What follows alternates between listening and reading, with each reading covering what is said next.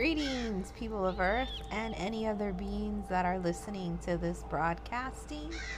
Thank you for joining us for episode 5 of the Contemporary Hawaiian Poetess bonus series Carrie On, My Wayward Son. This week, we talk about the 2002 made for television movie Carrie. How did you know we were going to talk about Carrie on a podcast series about Carrie? Maybe you're psychic. You should investigate. As always, a very strong listener advised warning is issued for all of the Carrie On My Wayward Son episodes as we talk about a lot of strong themed subjects like sexual assault, periods, and um, I don't know, lots of other stuff. Uh, there's also a conversation about gender that Daniel and I have that I said I would never have, maybe like towards the middle end of the episode. So have fun with that. Just a quick reminder that all of the episodes in this series are for entertainment purposes only, and everything we say is also for entertainment purposes only, and are just our opinions which may change as we continue to experience life. As always, there are a ton of links in the show notes for this episode and on my Instagram page, Contemporary Hawaiian Poetess. I always post in my Instagram stories um, photos to things that I've talked about in this episode, and then I put them in the little uh, highlights reel in my Instagram bio. I do that for this episode and every episode of Contemporary Hawaiian Poetess. So if that is something you would like to check out, please do so and follow if you like the Instagram page. Uh, we also, Daniel and I have also been doing special Patreon episodes specifically for the Carrie On My Wayward Son series. We just recorded one before this, which is why we're a little, I think, amped up and excited in this episode. Um, that is where you can find more about Carrie bibliomancy, which we do a little at the end of the episode, and numerology. So if either one of those things interests you, please go to my Patreon page, Contemporary Hawaiian Poetess. You can find a link for it in the episode notes or in my Instagram bio. Thank you so much, as always, for listening. Enjoy and leave us a like, review, and a written review, especially on Apple Podcasts, as that is what helps to get this podcast seen by more ears. Also, want to give a spoiler alert warning as we talk about all parts of the 2002 movie. And away we go. I peed my pants in the city of love. Corey Lovejoy. And I put cayenne pepper in my coffee grounds because I love to suffer. Daniel Honey. And welcome to number five episode of Carry, Carry on, on, My, my Wayward, wayward son. son. Feeling like I wasn't listening to you so much. Uh, oh, and really? I would just kind of like be like, mm-hmm, and then talk about whatever I wanted. like I wasn't doing a lot of responding. And then I felt like I was just like, you kept going, oh, let's talk about the ending, and then I changed the subject, so I felt really bad. You don't get to know what we're talking about specifically nope. unless you pay three dollars for our paywall. But um, if you do have thoughts about um, our uh, charisma, our flow, and our chemistry, please leave us a five star Apple review and tell us what you think. Yeah. Even if it's a bad thought, give us five stars. Just give us five stars. Write something bad or nice, but just give us five stars. For five episodes. five, exactly. Five stars for five episodes. Um, so this week, dearly beloved, we, we are, gathered, gathered, here today, to, to talk, talk, about Carrie from 2002. We didn't rehearse that. No. That just happened, and it's one one one, and we are so in sync. Damn. Okay, okay. So, um, can we open? Um, okay. I just remembered that we're doing what we just said we're gonna do, which is talk about 2002 Carrie, and oh, I just yeah. got filled with excitement. You or maybe did? it's because I drank coffee five minutes ago, and that just is hitting. But I'm ready and rolling, and like my engine is fired up. I'm ready too. So, Carrie, very ready? 2002. I'm very ready. Did you know that was a made-for-television movie? I I don't think you can watch that and not glean that. Also, did you know why it was a made-for-television movie? No. Is there a reason? Yeah, that was the pilot episode for a Carrie TV series that never happened. I was oh that really made Oh no! Hence, oh no! the oh, ending. Oh no! Oh no! Oh, I want that so bad. Okay, so should I tell you what my ultimate Carrie TV series would be? Yes. Because we talked about it previously, but I've given it more thought. Ultimate Carrie television series. Based on Taika Waititi's What We Do in the Shadows television series. So there's a camera crew following around a girl who's get, getting ready for prom, but lo and behold, she has telekinetic powers. She accidentally kills all of her classmates. And then she runs away to Florida, and then the camera crew's like following her through prom, the devastation of prom, and then the camera crew follows her on her adventures into wherever she moves as she's trying to hide being telekinetic. Fun. What's the tone? Is it like The Office, like mockumentary? Yeah, mockumentary. Oh my god, that sounds so fun. And of course, and uh, I don't know. In 2002, was Florida like the meme that it is now, where it's like anything happens in Florida? Man, if anywhere would be a great place to set Carrie, it'd be in Florida. Face-eating bath salt guy. Like, but actually, did you know crazy stuff doesn't happen in Florida at higher rates? It's because Florida doesn't have laws that the other states have. Is that what it is? It's that, uh, yeah, their news reporting laws allow news to be reported like the day it comes out or something without the consent or something like that. There's some law that other states have that Florida doesn't. So it's just a matter of news being reported. Oh, so we hear more crazy news because they report it more. That what could be you're true. That could also not be true. Uh, so uh, rating, um, blueberry rating. One. okay, I knew that we were gonna disagree. I didn't know we were Oh, gonna disagree. shit. this hard. Okay, what? I've no. We haven't talked about this. So blueberry rating out of seven. Corey gives it a one. I give it a six. I knew.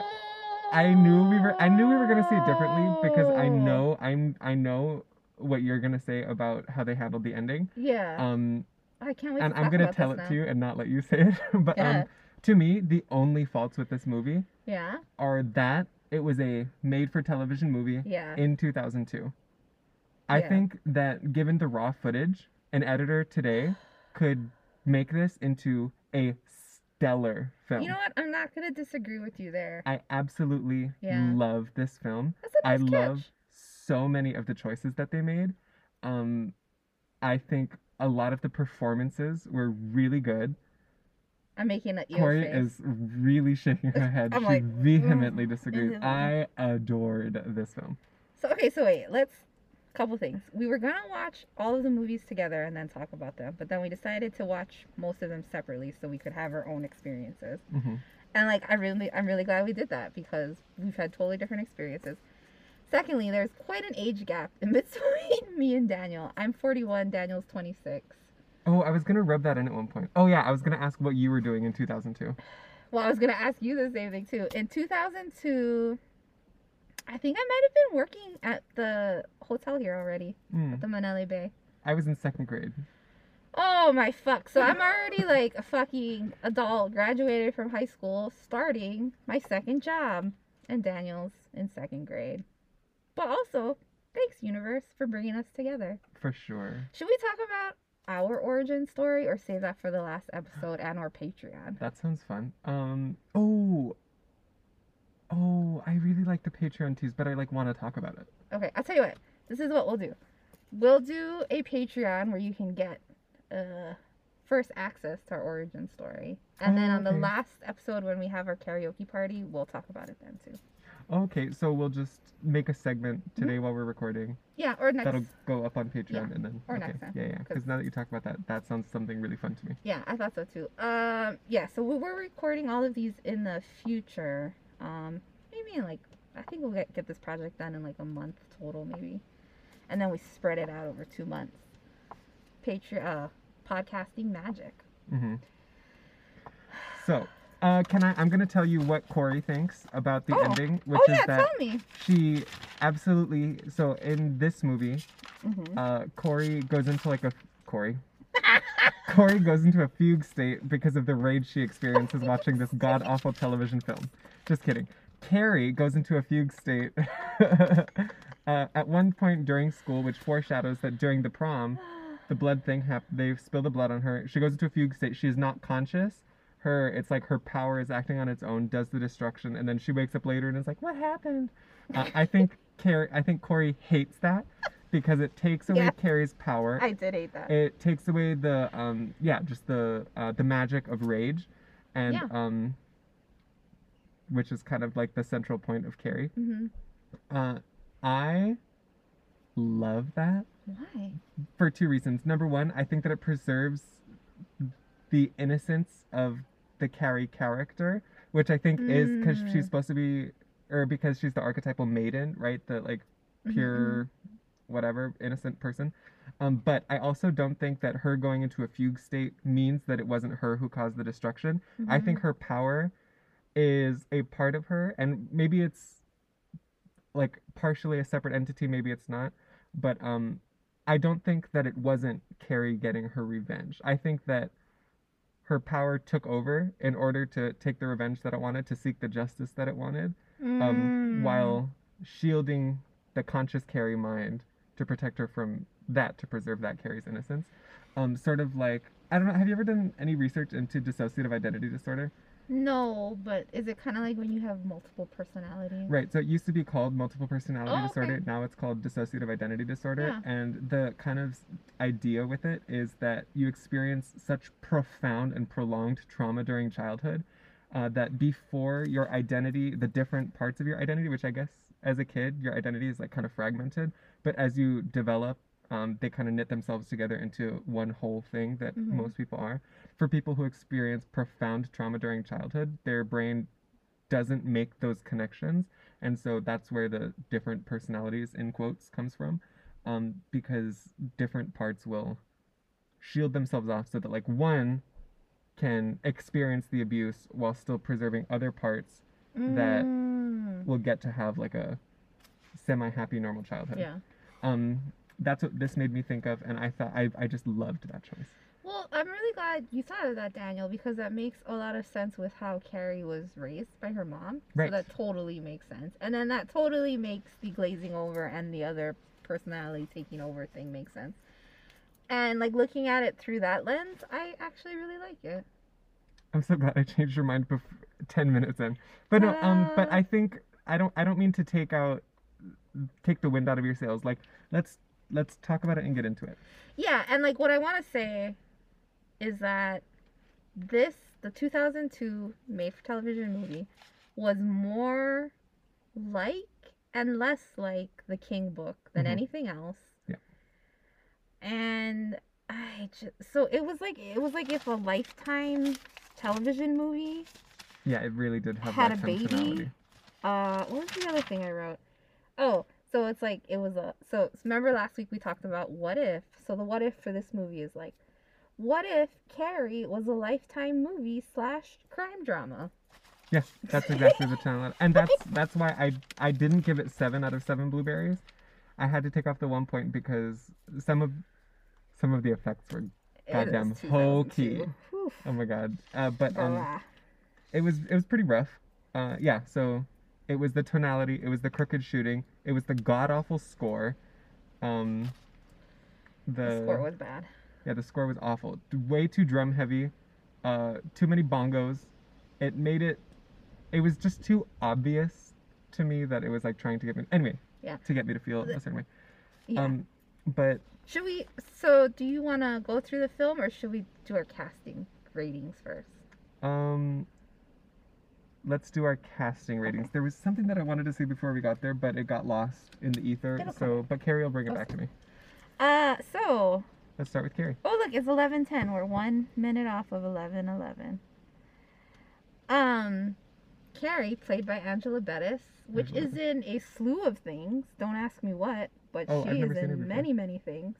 I looked Oh, I've never everybody. seen her before. Eleven eleven says the person. It was eleven eleven on the recording at eleven eleven the minute, the real minute. Uh, check out our Patreon episodes if you want to learn more about the magic and synchronicities we're experiencing whilst uh, recording Carrie. Right. Um, are we Podcast gonna life. are we gonna uh, the jeeps are Yeah. jeeps are going by our special recording spot.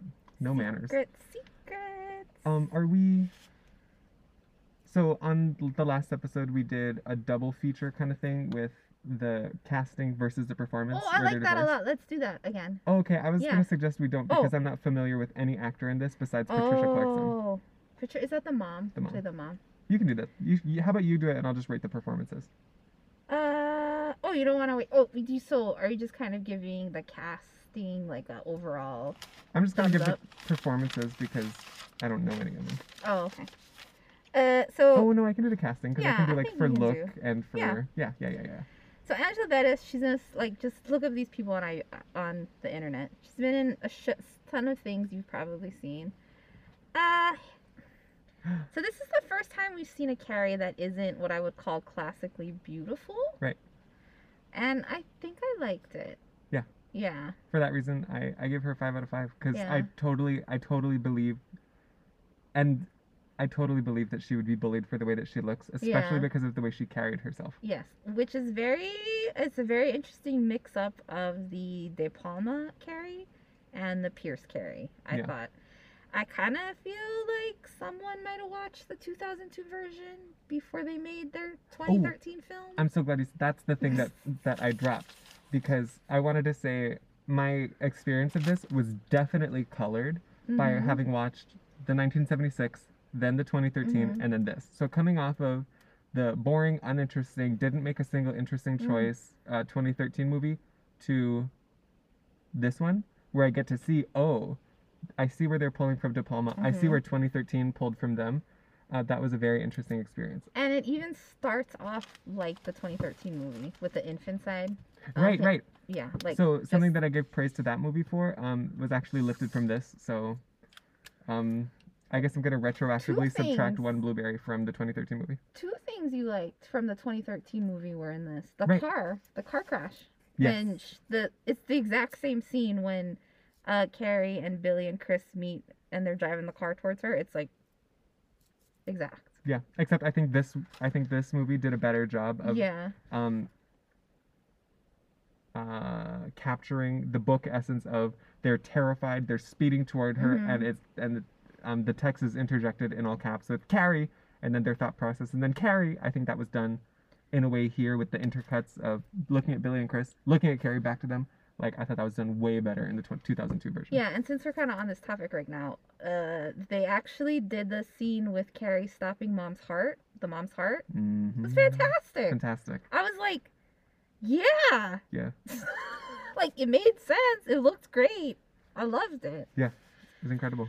It was incredible. Okay, so next Well, Carrie's up, mom drowned her, which like way to use and amplify the horror of that pig's blood of the bath. fucking pig's blood bath. Yeah, I thought I, incredible, Nice, so Daniel. compelling. I I I love this film. I love this film. Not only did not only was it like pig's blood bath, it was like pig's blood bath to the limit because she went in there with her bloody prom dress and shoes. And the heels. Mhm. Lady Gaga opened the VMAs in drag once as Mhm. a character called Jo Calderone, Yeah. posing as like an ex-boyfriend of Lady Gaga. Yeah. and he's talking about her and he goes um uh, she comes home from whatever and she's got the makeup and the dress and the high heels on and whatever and she goes into the bathroom she takes the shower she comes out butt naked soaking wet she's still got the fucking heels on Of course um she that made me think of that She's lady fabulous. gaga as carrie maybe in another universe nah, she's Oh.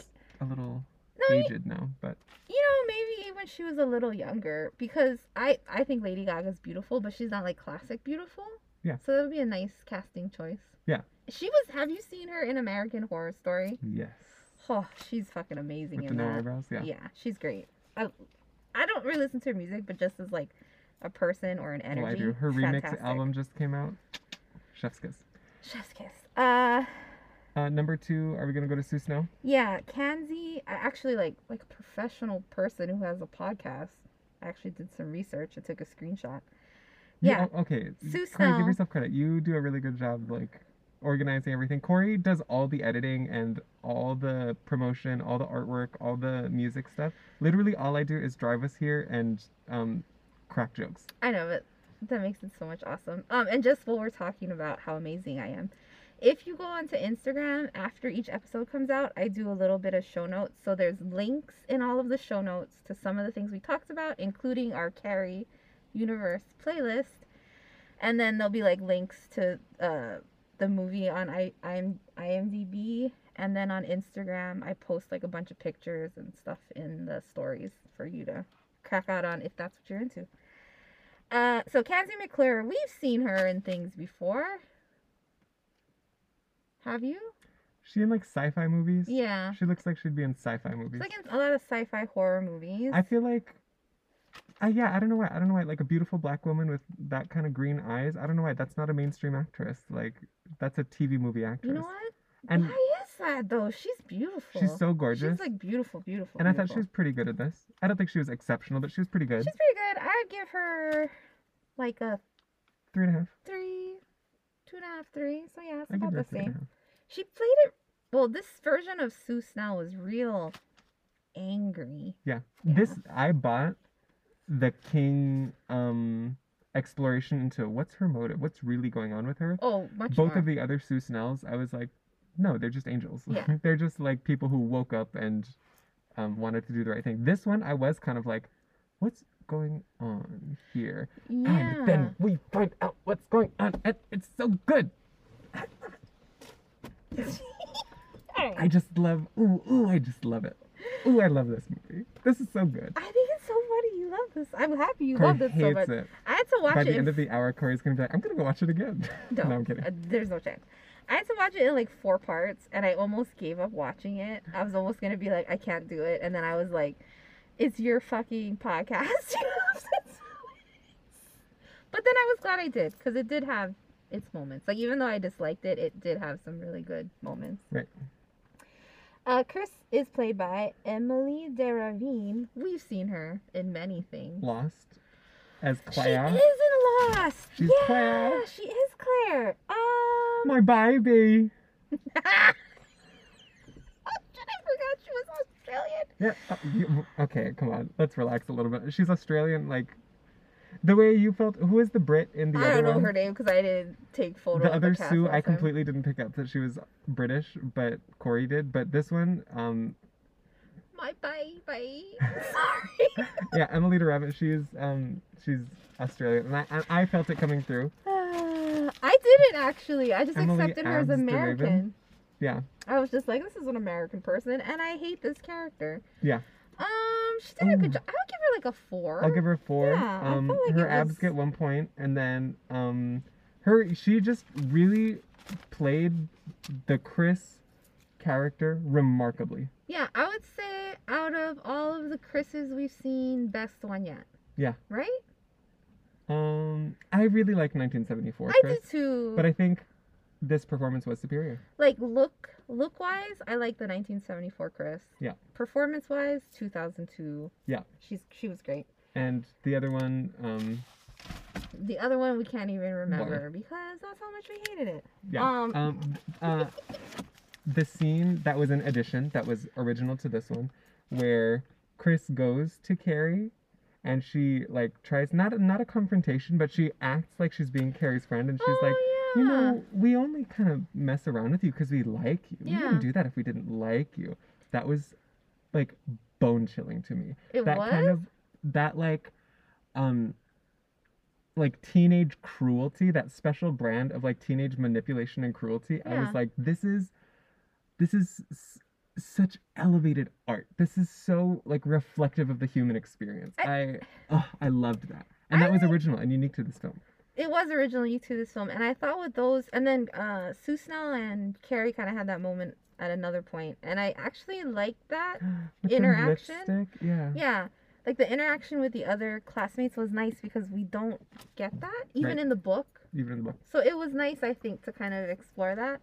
And the lipstick and that's the lipstick Is from De Palma right is from de palma we get the carrie blotting her lipstick with a with the with a pad with the panty liner. right and Yeah, my thing which I wanted to see. which is weird i don't know because don't they come in packaging that says like panty Um, liner Well, you know But what whatever. though? Back in 1974, no. oh and you know what now that i'm thinking of it i've seen it's it's in like plain just like Yeah. plastic like yellow or whatever packaging but um that scene just gave me a feeling that I didn't get in either of the other films, which is just like, oh, this is so cute. Like Carrie is so cute. Like just that just she's this like anxious, like poor, beat up like girl and she's like really just trying to like figure it out as a teenage girl.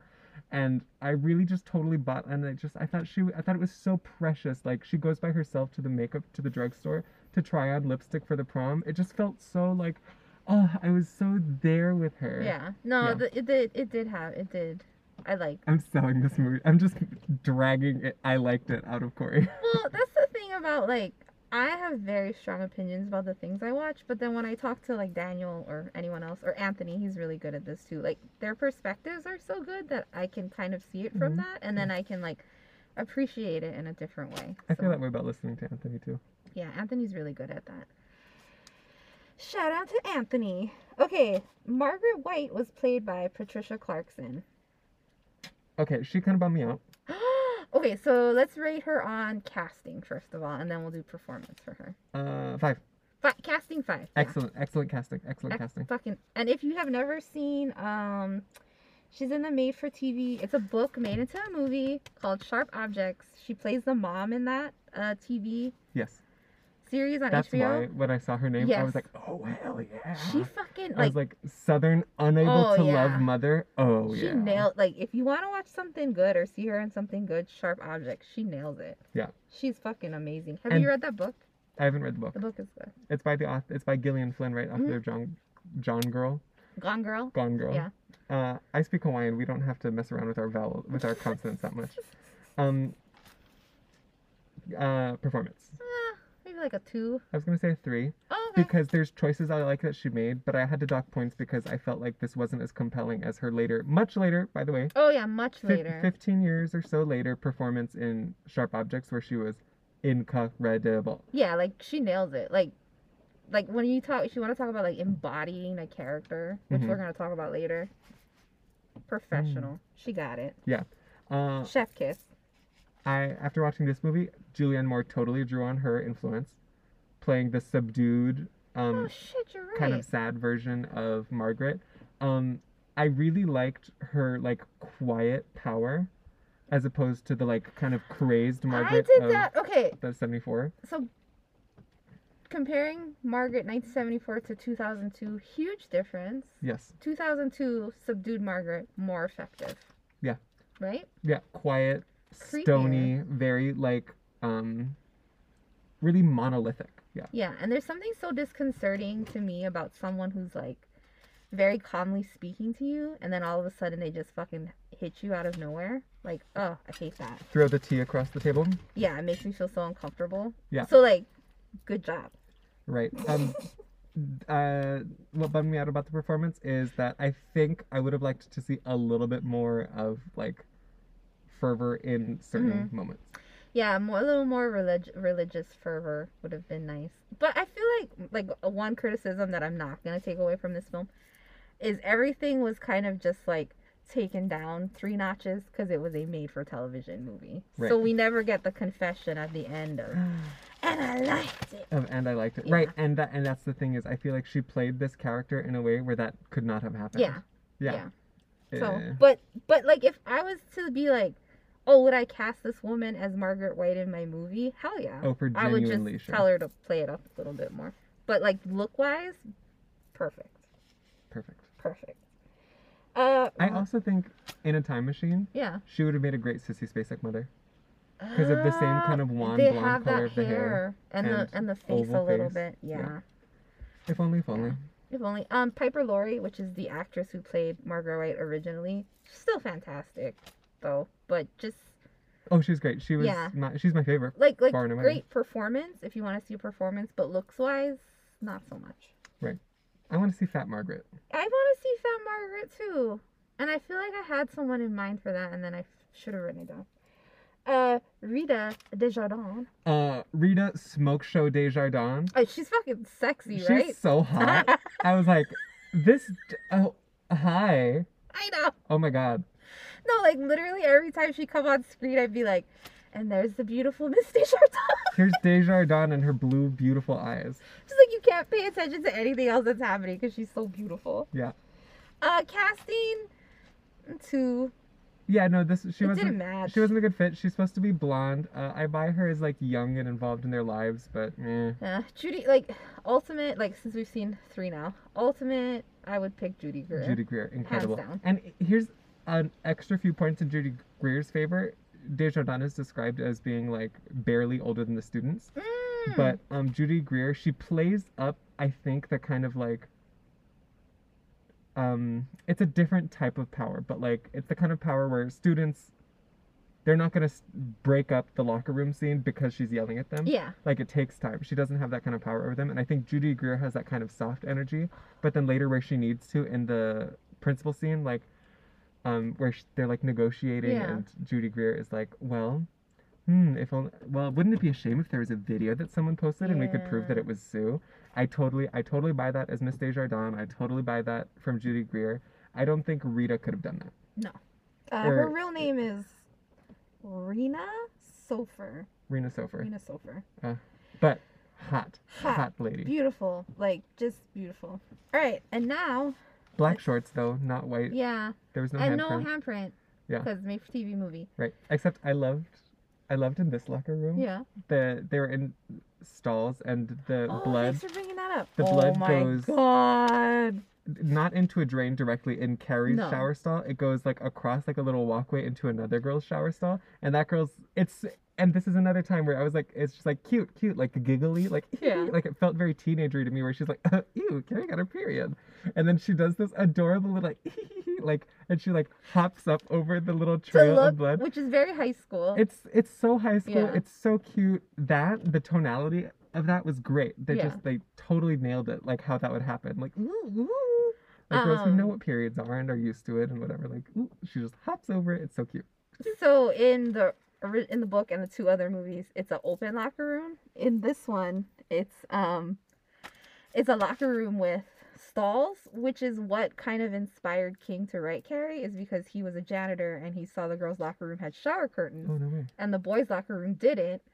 And he was like, "What's up with that?" So that was one of his inspirations for Carrie. So I thought that was a nice, like, I don't know if it was on purpose or not, but just like a nice, Mm. like, nod to the origin story of the book. I love that. Yeah. I didn't know he was a janitor. That's so yeah, he was a janitor. Um, and then just to comment as a female and caveat, I know all females' bodies are different, but uh, that river of period blood so unrealistic to me. I was just like, what's going on in there? I would have thought I was dying too. I would, have, that's what I thought too. I was like, if that much blood was coming out of me and I already had my period already, I would probably be on the ground crying too. right. Help! like, Help! Yeah, uh, sure. something's wrong. But it did make for a nice visual and then little play thing because I feel like everyone has that experience in high school, right? Of Mhm. being like of making fun of someone and being made fun of. Yeah. that was nice. Billy Billy, uh, casting. so the looks. This is purely based on looks, which is so like fucked up. It's a movie. Two, maybe a one. I saw him and I went, now that's You, now that's Billy, Billy Nolan. Oh, Billy. Oh, sorry. I thought we were talking about Tommy. I love that I said now that's, and you're like, no, no, you're talking about Tommy. Yeah. Because that was a good choice. No, we're talking about Billy. Billy, Billy, looks yeah. bad. Did not look like how No. Billy was. Billy, Not the. Billy, Chris's boyfriend who kills the pig. Bad casting. Bad. Except performance, Five. very good. Five out of five. Perfect. The best Billy I've seen Perfect. yet. Totally buy him as a bloodthirsty psychopath. Hells yeah. Love that. And and okay, so this was a two point four five hour long movie. But like I liked it because I finally got to see the Billy I read about. Yes. I was like, there he is. Mine was only two hours and ten. Oh, I commercials. Oh, I I'm watched it on you can watch it on Tubi for free if you have Amazon Prime. I committed a crime.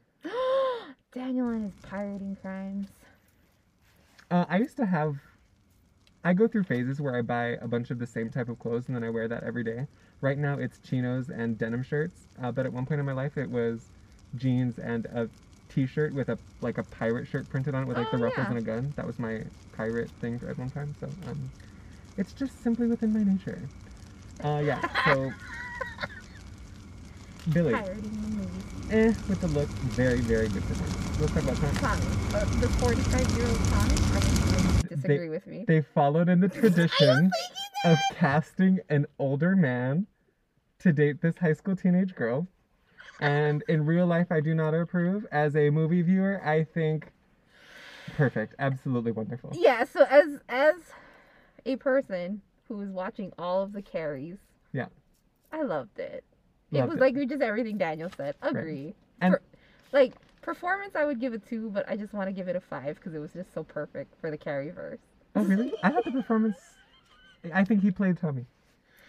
I'm. s- I'm. Being- give him a I'm just gonna be so nice because I think that like anything that was wrong in this movie really just comes down to it being made in TV, made for TV Yeah. in 2002.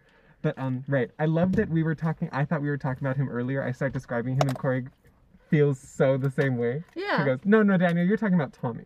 Yeah, that's so good. Because I was like, I did not think that guy looked at all like Billy. No, not at all, not at all. I was like, hmm? But Tommy Ross, um, just fun. a, a brunette, handsome, but believably so.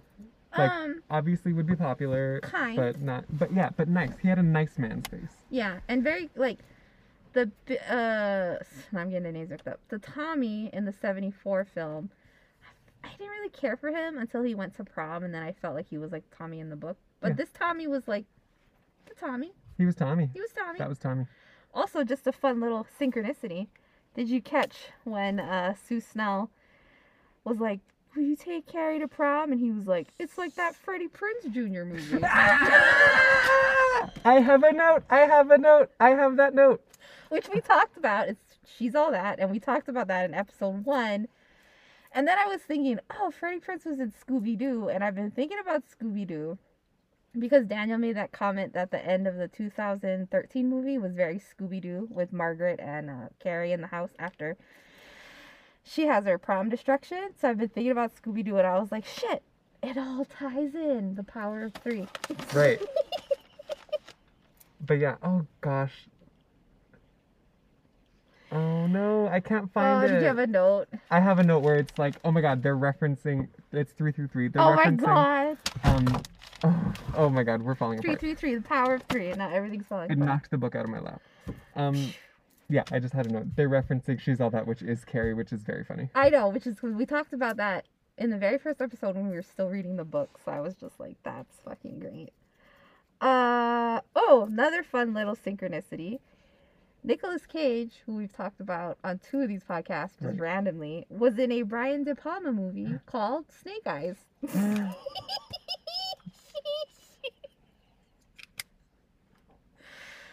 Synchronicities. Once you start, it never stops. Right. Uh, Um. let's talk about the tampons. They oh, don't throw them at her in the locker room. Uh, can we do the chant? It's not plug it up. Are you ready? Do you Pe- remember? Period. Period. Period. I really think that's um Oh my god, I died so the hard. The pinnacle of 2002 feminism. Say more.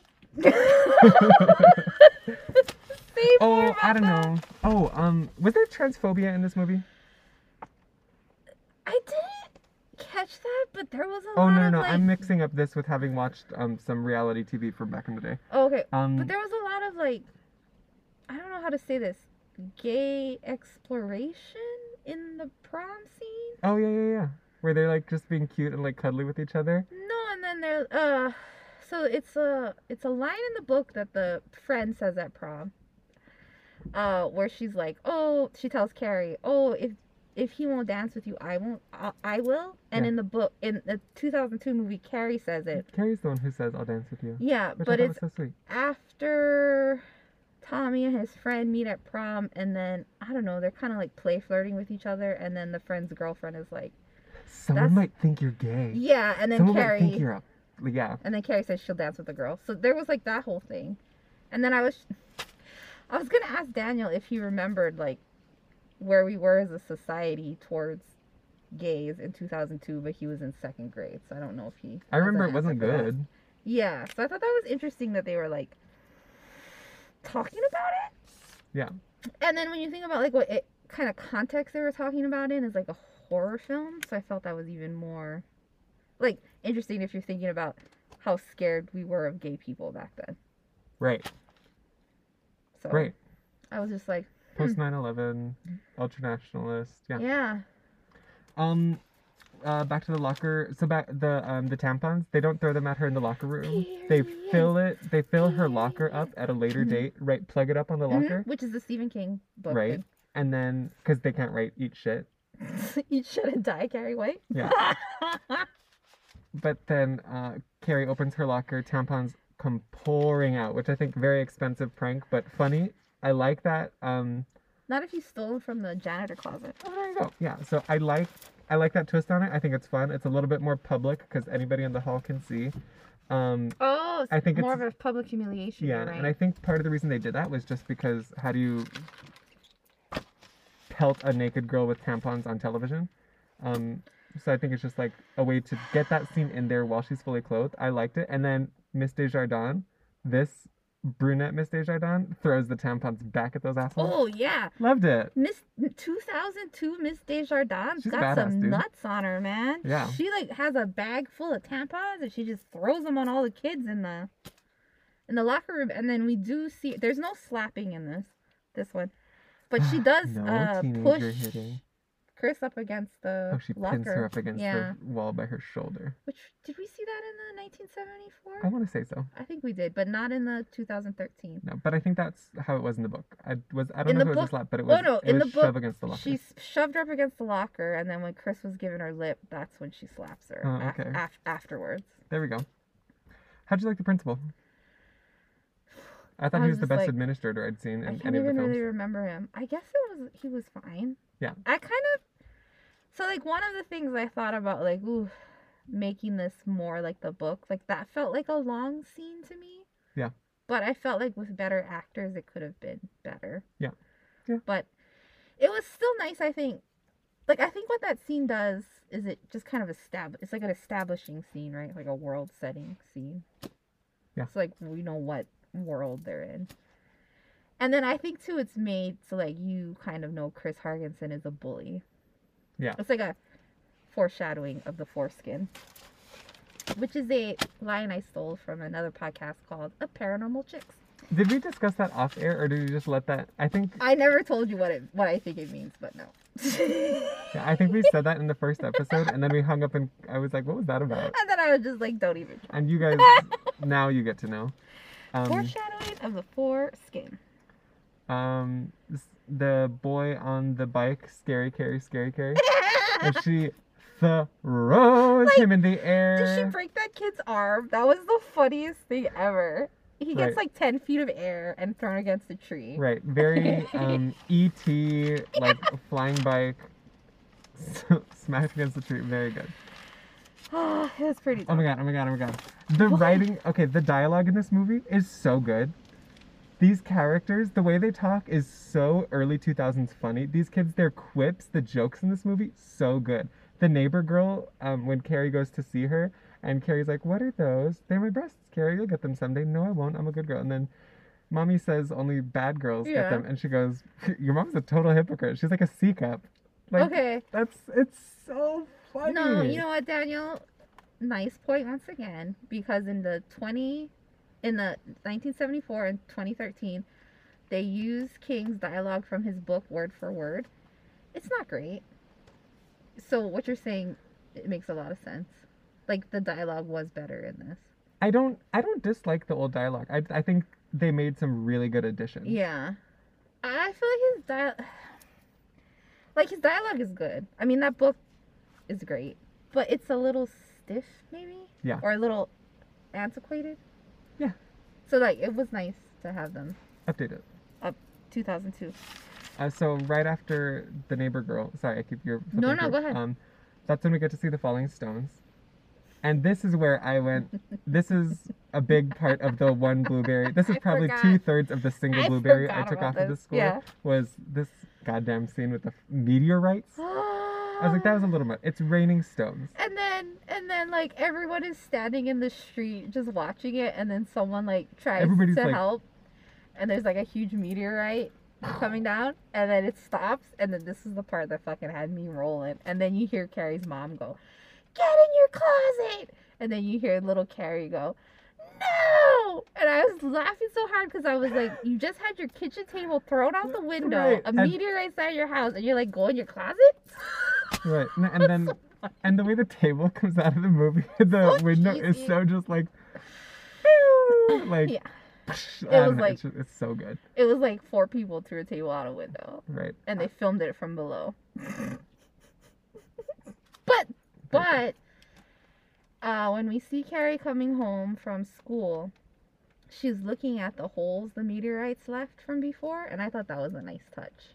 hmm like that they had kept that in the um i guess a like there's this whole thing about like in writing and i guess this is a movie thing too like showing and telling Yes. so like that was a nice show instead of a tell Right. Um there's one scene Oh, this is such a little throwaway thing, and then I'll let you take the reins. oh yeah no worries um Carrie's saying her prayers. Oh no, she's practicing her powers. Her mom says say your prayers, and then like the music builds in a really good way to where she says, "I'm saying them now." And if you watch that scene I think that tension builds to that scene to that cut really really well. Uh, i have I just- I of so many notes about this movie like five pages of notes i don't know and we're already at 40 minutes, and I feel like know. we've barely scratched the surface. it's true There's I oh, this this one this movie. This maybe should have been a two. No no no you know what we'll do no no no. I don't want to. I want to just do it. no no we'll do a patreon and talk about it more Okay. So stay tuned for that. Uh, I don't even know where to go. Oh, the most Billy Nolan. I can highlight that. Oh, the gay prom scene. We talked about that. So when Carrie's going to prom, her fucking mom is hiding in the bushes watching her, and it's everything. Do you notice that part? Who's from? Carrie's mom. At prom? No, at with Honor when they're leaving for prom. And she's like, they drive away, and she's like, they pan to her hiding in the bushes. She wasn't in the closet. Oh my god, I totally missed that. That's so funny. Was just like, fucking creepy stalker mom. Have you seen that video of the newscaster being like, um, here's a reenactment of the bear attack? Mm-mm. Can we pause it real quick so that I can. I gotta, I gotta go then- do some more pee magic too. Okay, so great. it's per- Hi, I'm just like Winnie the Pooh if he'd ever put some pants on. Daniel Honey. Hi, I'm photogenic inside and out. Corey Lovejoy. And we're your spookylicious hosts of Carrie On. We're halfway through, What? and as we get into October, the creepiest and sexiest month of them all, we're ramping up the spook and also the intrigue. uh, How are we with, doing that? With a musical. What? Carrie the musical? And also a film from the sexiest time period of all, the 1950s. Does the 1953 film have anything to do with Stephen King's Carrie? Obviously not. He was four years old. That sounds perfect. We should definitely include it in our Carrie verse. Stay tuned. We'll see you On October whatever. or every Sunday until the end of October. Dingy Hots! Dingy Hots! We gotta tell you guys about the pea magic. Pea magic, I was gonna go pea magic. pea magic. What's the rest of the words to that song? But it's like What is strange your song? magic. I'm doing the Hot Strange Pockets Magic? thing. Oh, I'm doing strange magic. I don't know that. Uh, it's gonna be one of our episode titles. Okay, good. So long. So. Ooh, I think I also have to do pea magic. Ooh, double P magic. Some pea magic, uh, Pea which, magic. uh, to set the scene, we are surrounded by death. Mm. We are in the woods outside of our town cemetery, Mhm. and uh, we're in a spooky little driveway, a little enclave. Mm-hmm. Uh, that's not a word. Enclave. Enclave. Enclave. Enclave. I'm French. Desjardin. Desjardin, c'est la vie. Mm, Parlez-vous français? J'ai parlé un peu de français. Just kidding, that's the only thing that I know how to say, and it means I speak a little bit of French. Literally, literally, like in movies, there's the joke where they're like, Do you speak English? Just enough to say this sentence. Like that. That's literally the amount of French that I know, and it's 444 in the recording. Pea magic. Four Um, four four four. There, so where we're sitting, there are some deer carcasses around, and um, la- last time we recorded, or the time before, I had to pee, so I peed, and where I went to pee, there was one, and maybe I shouldn't be saying this. Maybe people are gonna get mad at us. PETA about our podcast where we talk about peeing on dead animals, and um, they'll make us go viral. I mean, I guess we should. Leave us a five star review. Tell us that we shouldn't pee on dead animals. I guess- Anyway, so there's bones. There's Well, I guess we should explain that hunting is a big thing here, Right. which is why there's dead carcasses that are improperly dumped. it's but- not a pet cemetery. no, it's not a pet cemetery. Stephen King. Stephen King. It's not a pet cemetery. It's more like illegal dumping of carcasses that people have hunted. Right. Yeah. Uh, so I peed on one just like for the spook factor, and then Corey went, "Ooh, I'm gonna do that too." and we Mm-hmm. Both had to pee two times today Oh yeah, because we're doing a double feature record, four. which Um, is the number of death because we're surrounded by death. oh my god. And we damn. just hit four for four on the recording And it's while four I five. was. It was four five four five when I looked at it. I didn't pee directly on it because I don't have a penis, and I didn't want to like squat over the carcass, so I peed next to it. Did you pee on it directly? I'm not gonna disclose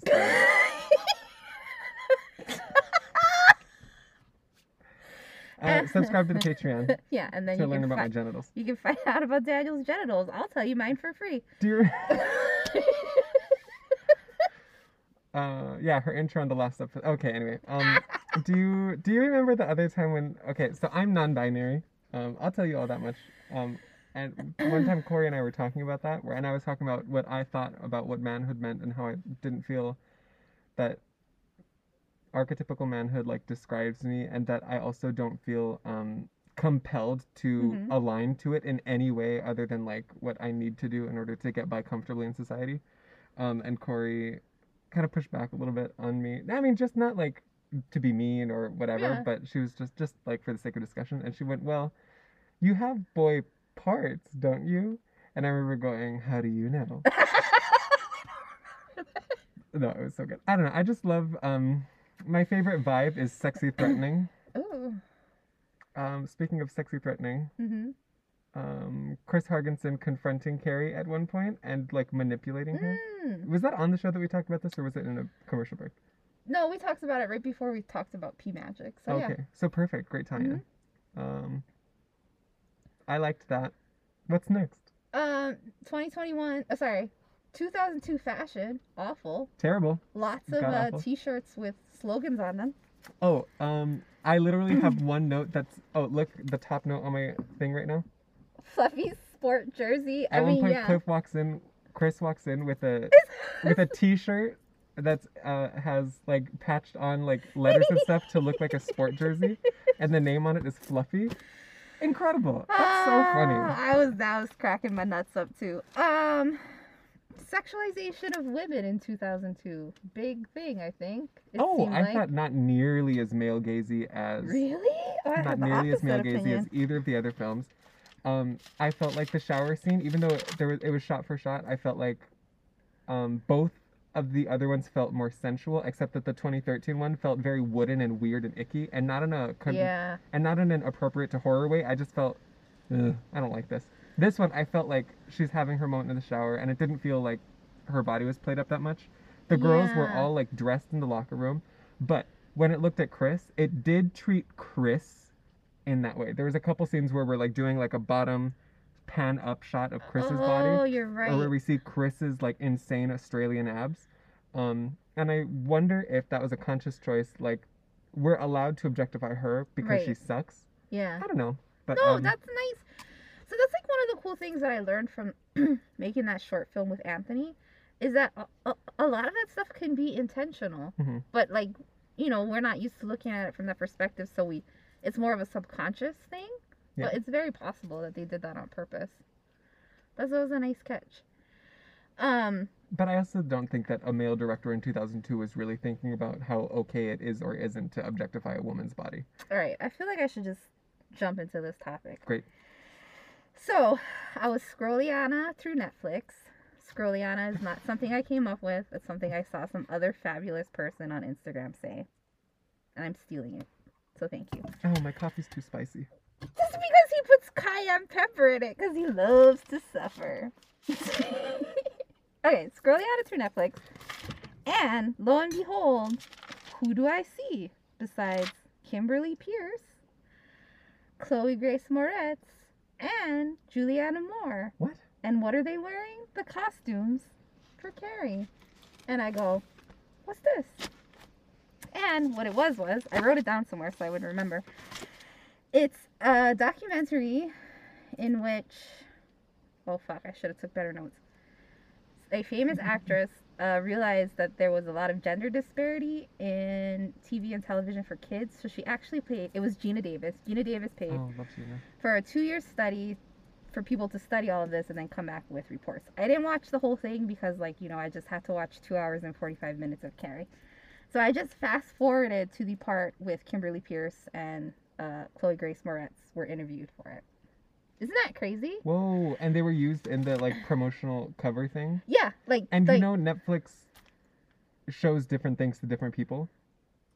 which is weird because I didn't watch any Carrie movies on there, Right. not so, on Netflix. So like, um, right. It's totally possible that you have seen that before, or that you would see that another time, and that it would look different. Yeah, I think it's new. I should have written down. A family down. of people that I know just went by, and they were looking at us sitting in my car in this little driveway in the woods, holding furry little Microphone to his chinchilla microphones in our hands with with Corey's mom's 1974 prom queen tiaras on my dashboard. Holy shit, you guys.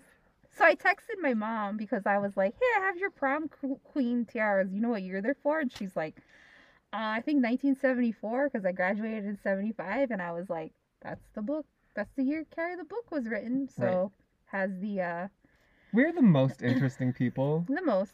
on this island, certainly, but also possibly the world. And that's saying a lot because one of the richest men in the world own this island. So booyah. I'm trying to find the name of this documentary. And I can't. Do you want to pause? Yeah, let me Oh, or do you want me to Oh, talk yeah, about do you wanna something that I love something? while you search for it? Yeah, uh, I'm gonna look for the name of the documentary. Dan is gonna talk about something, but I So really want to talk about what Chloe just the two of Moretz and Kimberly Peirce said in that documentary because I was like, haha. Okay, go ahead. Okie dokie. So, um, here's an intimate moment for just the two of us. Um, uh, at one point, we get to see Carrie in the drugstore trying on lipstick. Like I said, super cute. She just looks totally adorable. I totally buy her as just like a sad, awkward, weird girl. Then she goes home and she's with her mom. And the way her mother speaks to her, and this, I'm gonna, this is one of the three blueberries I gave to Patricia Clark's performance. The way she speaks to Carrie in this movie way better than either of the other two. Um, she speaks like a mother. She speaks with the energy of a caring Mm. adult figure, um, in a way that makes Carrie's later longing for her mother, for her mother's comfort, makes sense. In either of the other two movies, I felt like Carrie. I think I said this. I'm pretty sure she must have just been talking about like the archetypal mother, like the concept of a nurturer. Um, she's reaching out for that energy after the film, after after the uh, massacre, after she commits the massacre. Um, but and actually in this movie we don't get that longing, but Patricia Clarkson's portrayal of that mother makes a lot more sense in this film. The next note that I have is um, this movie, like we said earlier, Billy, the glee that he takes in inflicting harm Mm-hmm. in the pig scene totally came out super effective, absolutely um, unmatched in either of the other films. Uh, Corey found what she's talking about. oh, no, Yeah, she's I did. Her voicemail. no, I did. important? I was. No, it's fine. Um, so it the documentary with Geena Davis is called "This Changes Everything," and it's from 2018, so And it has fairly sixty-three recent. percent on Metacritic. Yeah, I don't even know what that means, but so I'm really, I really want to watch the for whole Daniel, thing. synchronicity. I really want to watch the whole thing because where do you see that? Oh, 63% is a D grade. Sorry, I'm a student and Oh. a teacher, so And six plus three is nine. Booyah, 93. shut the fuck up. I'm fucking telling you, man. Magic is real and definitely exists within Carrie. Um, so I definitely want to watch the whole thing because it looked interesting. It's like right up my alley. But I fast forwarded to the part about Carrie, 2013, and both Kimberly Peirce and Chloe Moretz were talking about male people from the studio telling them how Chloe Moretz should act in regards to getting her period Mm. And how like you know women directors aren't respected and blah blah blah blah blah. So that's kind of like what i talked about last episode with the Zack snyder film justice league. And i kind of had a feeling that's what was happening in the 2013 film. And then later on in the documentary chloe moretz talks about she didn't say it was specifically for carrie but i'm guessing it's carrie because of the age she said she was 16 and she goes in for the first day of the film and in the costume trailer and there's like chicken cutlets on the table, and she's like, it's for her to wear with her bra, Mm. and she's like, "What are these?" And the director person, the costume person's like, "Oh, it was in your, I don't know, whatever." Just like list of stuff they have to put on her Yeah. for costuming. And she's like, "Why?" And then I guess finally some studio person came in and then they asked her. She asked them, and she didn't gender the person. She just said they said that it's because when the studio was looking at her um what is the thing you show Headshot. like the screen test? Okay. screen test, they had decided that she needed bigger breasts. This is a movie about boobs. Yeah. It's five five five in the recording. Oh my god. I mean, yeah, you're right, but I guess the point in the documentary was like she's like a 15 year old girl and we're worried about her breast size. Right. That's gross. So I She's just innocent. She's not supposed to have them. yeah. So I just felt like it was kind of a weird timing synchronicity that we had just finished talking about the 2013 movie Carrie, and then I saw this on the film, and it was literally telling me that what I had thought was kind of right in regards to the making of that movie. So I just, want, I just want to say, Kimberly Peirce, I'm gonna assume that what we saw was not the movie you wanted to make, and leave it at that. I should have known a man was at fault. anyway. It was probably like a lighting guy. Probably. Well, I think it's like the producers and then the studio people, like who are on set, like watching, you Mhm. know. And then it was like interesting because they were interviewing Meryl Streep and I can't remember who the other actress was, but like big time actress. And they were both they both said the same thing about like before you walk on set or before you have to like deal with men in the industry, you have to like and then blah blah blah. Mm. And like they both made that sucking breathing in sound and I was just like I get that. Like you're right. You kind of have to zip yourself up and like put on the costume of I'm a woman talking to men. I don't know. It's like a whole fucking thing. I feel that way too. Do you feel I don't get along too? with men. I know you say never that all the time. I don't. And I had female teachers all the way up until fifth grade. yeah. And then in October of fifth grade, I went to homeschooling. I was just like, Mom, this situation does not work for me. I this man is always telling me what to do. Well, I feel like men, and I'm not a man, so this is just me. No, but you deal with them. I do.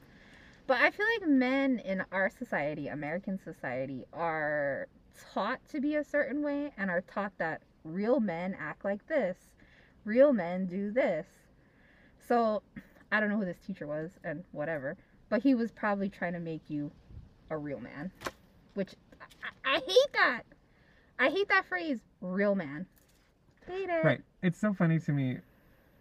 So this gets into like kind of like transphobia and stuff, which is that like, um, people who like don't think that trans people are the gender that they say they are, eh, they have this weird double idea of like, they have a very strong idea of what it means to be a woman or to be a Mhm, man, and mhm. it's this behavior and this behavior and this behavior and this behavior. And somebody who checks all those boxes but has the wrong genitals, they're like, no, it's like for them the genitals have to be tied to it and so like there's this necessary thing of like your genitals dictate how you act and i just think it's bizarre i just think it's weird and stupid like why It's weird. You know what else I realized was weird last year? Is that regarding our genitals, people are like, that's a girl, so she should like boys. And that's a boy, so she should like girls. So I spent my whole life thinking I was a straight person. and then I realized last year, no, I enjoy the female form a lot. So I'm probably. Is that pansexual? bi or pan bad Um, bye. I mean, I've never been with a woman just for whatever, but I was just like, I wouldn't not do it. Yeah. So like, why I am I same way. thinking I'm a straight person? i don't want to get into all like what bi and pan I don't want to get think- into that either. But it was just like a weird thing. thing where it's like, why am I letting my genitals decide what I'm attracted to? Yeah. And then realizing that I had been doing that for 40 years. wow what a big moment Yeah, I was kind of like, that's fucking nuts. And fucking society, you fuckers. Because, like, I'm not saying I regret anything, but, like, I probably would have had a totally different life. And maybe I wouldn't have, like, I don't know, like, you know, growing up, you have weird things about your body, and then you think Yeah. weird, it's just weird. Like, it's just, like, you feel very weird. But I feel like if you had, if we were growing up in a society where you don't have to like girls because you're a boy, It's just whatever. It'd be different vibes. Yeah. I want to talk Vibes. about. I want to talk about Lemuria with you afterwards. Sure. I just have a thought for you. Okay. Write it in your Not for the rest of you. Secret stuff, guys. Secret, secret. Sorry about that whole tant, but I feel like because tant. True. what the fuck is that? It's short for tangent. I was also thinking like taint. so much worse. We're talking about genitals. Woo! We're talking about blood coming out of them. Well, the last time Daniel asked me if I thought Carrie was a feminist book, and I was like, I don't know. And honestly, I still don't know. But I feel like it does bring up a lot about what it is to be a woman Yeah. and how we think about gender in our society. And then one day I was at yoga in the park and there was these older ladies there and somebody was trying to give one of the young kids from Lanai. And the young kids from Lanai here is a different breed of young kids. They're fantastic, but they're very sheltered to the outside world. Yeah. Like they don't have a lot of Daniel would know because he grew up here. You're not exposed to like stuff. So he was like shy because somebody had given him like a pink towel or something. Oh, a pink yoga mat. And he Oh. was all like, Oh, ugh. like you didn't want to use it because it's pink. Because it was pink. Hmm. And then one of the older ladies there was like, Don't you know real men wear pink? And everybody was like, Ha ha ha. ha. And that made me so mad because I wanted to be like, What's a real man? But I just kept my mouth shut because I was just letting people have their experience and we are about to do Right. yoga. Of the like- men. But like, her saying something like that to me only adds to the problem of the idea that there is such a thing as a real man, a real woman. Like, fuck that shit. Right. Uh, write us a five star review. Tell us what you think a real man is. Yeah. But here's a challenge: don't describe it in terms of like antithesis to womanhood. Oh, Daniel. I I heard a smarter feminist than me say, um, I actually don't think of myself as a feminist. Um, and I'll talk about that. Actually, yeah, let's talk about that. Yeah, sure, um, right I up. heard somebody say they were talking about how do you define a woman? A woman is whatever a man isn't. Well, what is a man? whatever a woman isn't. And there's no way to describe the two without like making the absence of each other. So really, there's no real definition. Masculine and feminine energy exist as like Yes. universal archetypes. There's Yes. gender in everything, as like there's reception and there's projection. There's yin and there's yang. There's light and there's dark. There's cold and there's hot. It's Yeah. it, it, it exists. Yeah. But as far as like your genitals and your chromosomes dictating how you're supposed to act in the world, like that's, That's stupid and boring, stupid. and we don't need that anymore. Those are things we decide as a society and then project onto people to make us feel better about who we are. Mhm. Instead of just like being like, well, that's a man who likes to wear ladies' clothes. Awesome. Like what what is who cares? Is he having a good time? Great. Right. Like I don't doesn't affect me. I mean, I will say 41 years old, I had to do like brain work to get there just because of the society I grew up in. Right. But now I'm just like I think it's great. And I you're talking about men wearing women's clothes. You're not Yeah. talking about trans women. Yeah, I'm not sure if they're trans or not. So like that's this is probably like why I shouldn't talk about this stuff because I'm not like super I don't know all the terminology and what it means. Okay.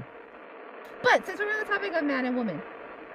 Oh, That I I wanted think- to talk about neoliberal feminism. Okay, yeah. Oh, do you want to talk about that? No, let's talk about man and woman, and then I'll go on my little tangent about neoliberal feminism. Well, it relates to Carrie, so do you want to do your tangent first and then we'll Sure. Um, the reason I don't call myself a feminist is because, um, to me, feminism and the liberation of women and achieving the equality of men and women, um, or abolishing the gender hierarchy, is one small part of my larger politic of like anti-capitalism, of um, reforming society so that there's no oppressive structures of power. Uh, I think calling myself a feminist would limit myself to that, and um, gender stuff isn't a huge part of my day-to-day life because I don't engage with men. I mostly hang out with women, and it just doesn't come up all the time. Uh, and also, like neoliberal feminism specifically, I think is a pretty negative force because that is a that is the brand of feminism you hear where you see like this, like Beyonce is a or um, Rihanna just became a billionaire. That's a win for feminism. No, that's not because um, billionaires should not exist Mm-hmm. neoliberal feminism would seek to like achieve equality by putting the same number of guns in the hands of women as there are in men. That's equality. Mm. No, it's not. There shouldn't be guns. There shouldn't Mhm. be people with guns. There shouldn't be oppressive systems of power. Mm-hmm. This is why I don't call myself a feminist. Um, you want to talk about men and women and Carrie? Uh, yeah, but let me just say thank you, and then I, we'll, we'll close that can of worms. Thank you for saying that, Daniel. That was really enlightening to me. Uh, men and women. So I feel like what was missing from the movies of Carrie is having, and this is one of the magic secrets. You need a male and a female to direct that shit because how is Hmm. Carrie written? With a man and a woman. Magic. It was that collaboration, yes. Yep. And it was the union of The those energies that Yep. created that creation. Yep. Wig. Wig. Somebody hired me to make this four part HBO limited TV series uh, on Carrie. what are the parts? What are the parts? Should we get into that? Okay. So I was thinking a lot about when we talked about Carrie being magic and what were the magic parts and then what the films that we've already witnessed are missing. So one, obviously, male and female director. Two, uh, I think it's better as a four-part limited series on HBO. Three, you take away the library scene Oh, sorry. Let me get back to the four parts. Four parts because those are the four blood sacrifices. So each part has a blood sacrifice. oh, right. First part, Carrie getting her period. Second part, the pigs. Third part, the pig blood drop. Fourth part, Sue Snell's miscarriage. Okay? Yeah. Second, uh, third part, you take away the library scene. I mean, I love that you only say one R in the word library. I do? Yeah. How'd I say it? Library. take away the library scene. Daniel, are you ready to be in my uh, four part Carrie limited series? I'm my eyes are closed and I'm there. Okay. No, you're actually in it. Oh, yeah. Instead of Who the am I? Miss Desjardins. no, no, this shit. What we're doing right now. Oh, okay, yeah. So instead of having a library, you have two podcasters who are doing a podcast in a universe in which Stephen King doesn't exist, but a weird, creepy story from 1974. So the timeline is now. The podcasters are in 2021. They have a supernatural weird story podcast. One of them finds a weird story from 1974 about a girl in Chamberlain, Maine called Carrie who destroyed her town on the night of prom. So we are the vehicle taking you to the story. We are the ones telling you all about the books and the research we've done on telekinesis. I just made a face. We're the ones going, "Oh, have you seen the court video footage? so Have you we, read the we are compiling the documentation that King uses to tell the story. Right. So there's no library shit. It's us. Um, and then we're telling you the story throughout. And then we have a special guest, Sissy Spacek, mega star. What role do I give her? She's like the creepy uh, cashier lady at the store where we go to buy snacks and we're like casually talking about Carrie and giving facts also while talking, you know, shopping for our podcast. and we just see her looking at us like And we just see her looking at us, and then she does something like she's kind of creepy, and then like one of us like almost drops a bag of something or something, but something Hmm. happens where she has to like reach out and grab her hand like at the end of Carrie, and then you pan up and it's Sissy Spacek, and then we just give her like the most bit line role. It's just like one word or something, and that's all you see of like the mega star. like Drew Barrymore in the Drew Barrymore video. Really? I don't know what I'll show it is. to you. Okay, show it to me. It's a SZA song. so yeah and then i think within like i don't know how long each episode would be but i think you just make it so the four blood sacrifices are in each one uh ooh Sissy Spacek with a gun. Sissy spacek is fucking beautiful um yeah. Love that. Yeah, I think it'd be really successful. And then at the end of the third one, okay, so the third one, pig blood, prom destruction, you end the third one, uh, showdown with the mom. You end the third one with Carrie walking out of the house. I don't remember, does she still have the knife in her In in the book? Yeah, no, um, I don't think she takes the knife Yeah, out. so I think she has it the whole time. So you end the third one with her with the knife in her shoulder, walking out the door, blood trail. That's the end of the third one. Then in the fourth one, the beginning is we get to see uh, Chris and Billy's creepy sex scene, Mhm. and then you get to have that whole feeling of like, fucking Carrie just killed her mom and she got stabbed and all this shit. But look at Billy and Chris getting their weird sex reward, and then we take it from there. Love that. I do too. Corey, you're a genius. I know. Thank you. I'm just joking. No, take it. But It's one, you. two, two, three right now. Ooh, that's Okay. that's a fun time. Notes, notes. Um, I don't think there's anything left to talk about in this movie until we get to the really hokey action. yeah. Should we finish up the movie and then I'll bring it back to more more Carrie magic? Yeah. Uh, I think the action in this movie was very hokey one and one. bad. It's one on one on the recording. Hokey, bad. Uh, and again, this is part of the one blueberry that I took off because if it was made like in 2013, 2013, I loved the action. It captured the scale, um, and it was like believable. Where and the Desjardins push, beautiful. Oh yeah. In this movie, it's CGI furniture. Oh my god, you guys. flying it's very harry potter. It's very oh but i have a story about harry potter since we talk about theme parks on here. I went to universal studios. I bought a harry potter wand. I was doing the spells with the thing and they weren't working for me because you can go to little stations and make stuff happen with Yeah. your magic wand It's for cute. 50 american dollars. And it wasn't working for me. And then um, an attendant came up in like robe clothes in like harry potter robes. And she goes hi. You're um you're one of the taller guests we see at the park so if you try and do it a little bit lower and a little bit smaller, it should work a little better. And I was like, that what a kind way to say it. Like, you stupid six foot tall man. what is wrong with you? Why are you playing with this children's Don't you know today? this is a place for kids? Yeah, it was. She was very nice though. Um, We're all kids at heart, though. Anyway, um, the blood drop was great. I think. Oh, oh, um, You mean the ten-hour blood drop? it, it wasn't. it was just like someone had a hose over and was going. So I think this one had a lot better um timing than the 76 one. The 76 Oh, one took way too definitely. goddamn long. This one built up suspense for a good amount of time and then gave it to us. And is great. then props for like not wipe, not like yeah, the blood afterwards, the opening of the eyes, The opening of the eyes was the best in this one of the three. uh, which was the Eddie Cantor uh thing Ching was trying to describe that I didn't uh remember last episode.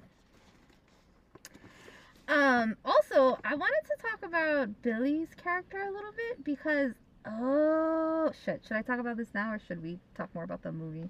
Uh, can we talk about one thing Sure. before? So another addition that they made to this movie that was new was um, they have them sitting at the table, and it's it's really closely mirroring the De Palma movie with the lighting and the focus on Carrie. They're sitting at the table. Desjardins is talking to them, um, and they're talking about graduation and how after and how um, Desjardins was miserable in high school, and Carrie feels so like oh thank God like I'm not by myself and. It's not everybody, and Desjardins is like, graduation's gonna be soon. You're never gonna think about these people again. But you come back for the 10 year reunion. All these dudes are gonna be fat. All the and and whatever. There's fat phobia there. I don't think it's bad to be fat at all. Um, it's literally a myth that it's bad to be fat. Anyway, um, but you know, in the context of the movie, whatever. Um, that that was a great scene because it's like we as the audience know that Carrie and all the rest of these people are about to die. About to die. Um, and so it's like, oh, you're gonna escape from this so soon, and we're like, oh no, like, she's "Oh, gonna kill bad." them. Which I Um, guess is like the fun thing about knowing what's gonna happen, right? Because you're like, mm-mm. Right. um. Carrie. Oh, I'm gonna make Carrie Corey read this note that I have. Oh. But um, I love this Carrie. I love she was believably ugly, but when she had her debut, she was reasonably beautiful. Yeah, like, but not like over, not like Chloe Moretz beautiful. Right, where it's like, oh, does she look like that. We could look Yeah. at her the whole time. It was like, oh, wow, she really had the ability to Mhm. clean up nice. Yeah. Um, and also this Carrie had such incredible emotional intelligence, like the way she was able to be like, I, uh, please don't make fun of me, or Oh, I, that was good. I really and like multiple times throughout the movie, she's like, I know what's going on. Like, I know that we don't, I don't get along with people, but I know how people work. Like, um, there's multiple scenes like that that I thought were really compelling. And then, um,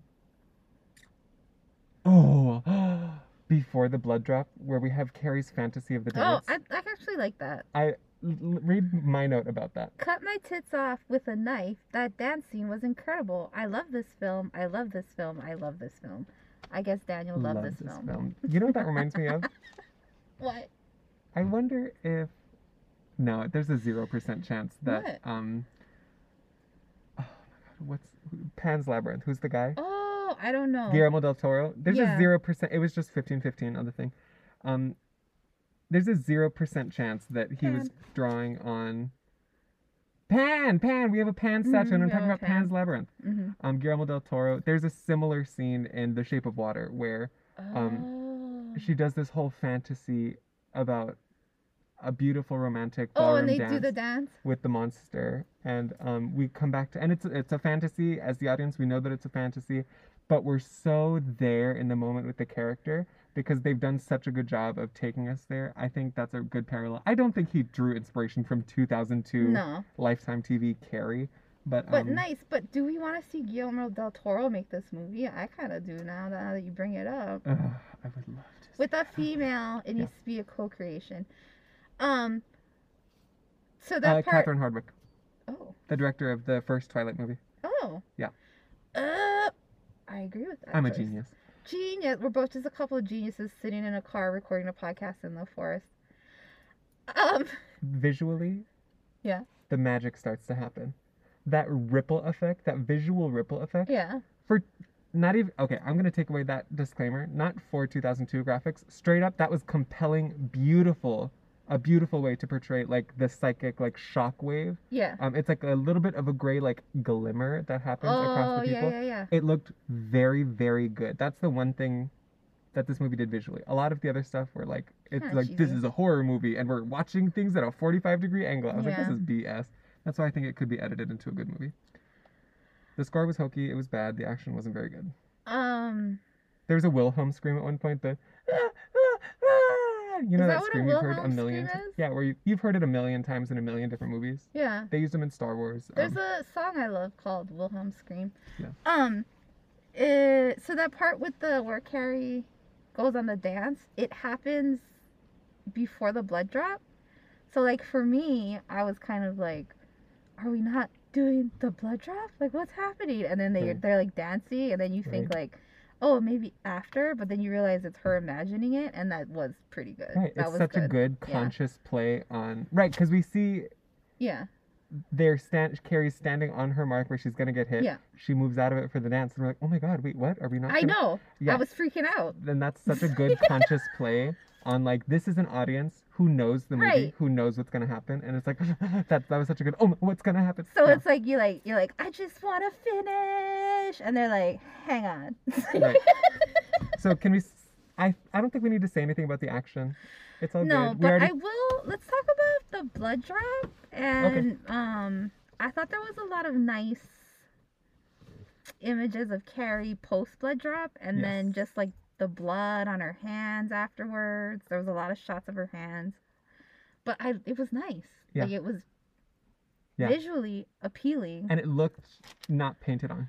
Yeah, and more so like 2013, you know, movies filming gets a little more clean looking just like visually. Right. But the visuals in the 2002 movie, a lot of them miles better than the 2013 one. Just Yeah. like visual aesthetically pleasing. Yeah.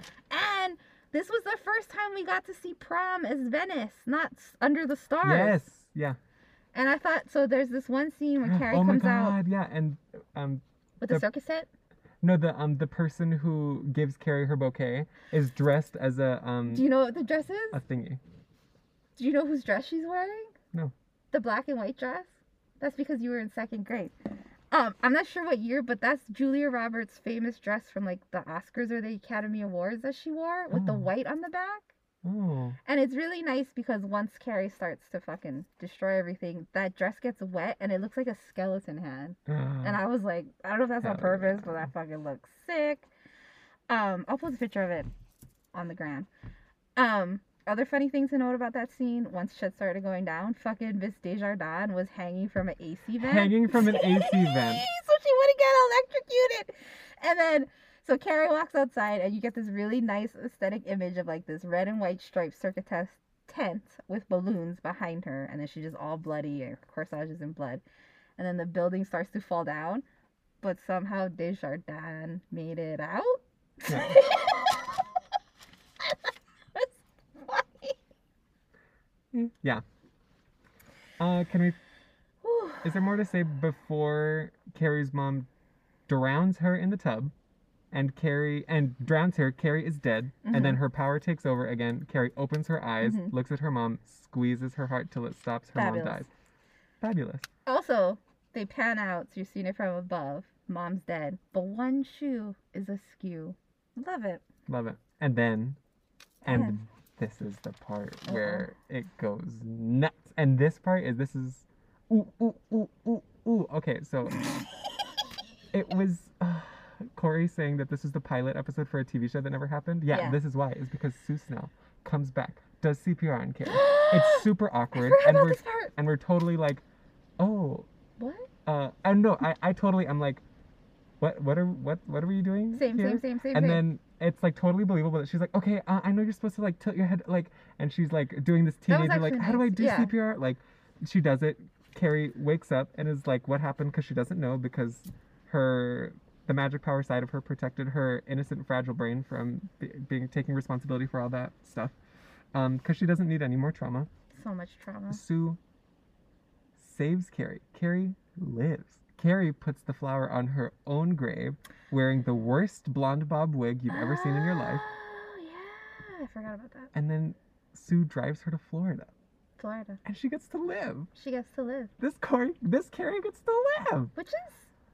I feel Love, like I, love, I would love. watch that TV show. I would watch that. Make it, I'm I'll watch it. Begging for it. I beg. Taika Waititi, you do it. You do it.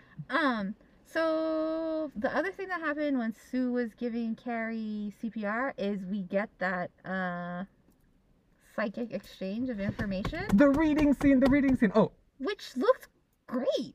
it looked so perfect and sue's face the way she ex like this fantastic performance she totally looked like it was like this terrifying this is something i've never experienced before what the hell is going on carrie's inside my mind just a sh- like it's a very that's so raven like zooming into her Oh, eyeball yeah, but like yeah, it's yeah, good it's good It's good. it's, good. good. it's two it's two two two two toot, toot, toot. Um, so I just like oh, I love yeah love love I love.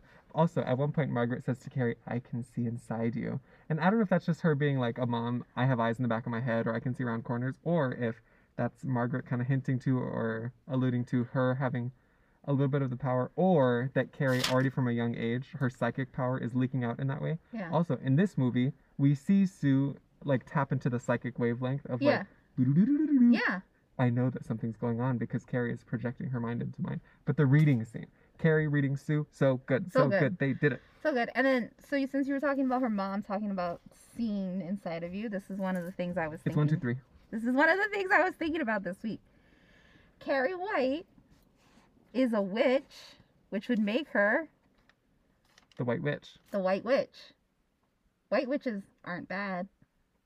Yeah. But somehow she's a human monster in this book. Incredible. Think about that. Like think about think about like how Ooh, Everybody- that I think.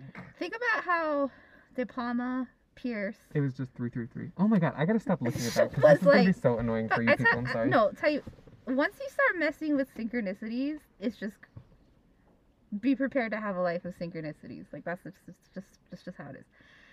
Um, but oh, I lost my train of thought. So Peirce, De Palma. Oh, they try and use little tactics in their film to get you to like Carrie because Carrie's bad. She's a white witch. Yeah. From a line of white witches. like she's not bad. She was just put in a closet for 16 years. I think anyone would do that. Right.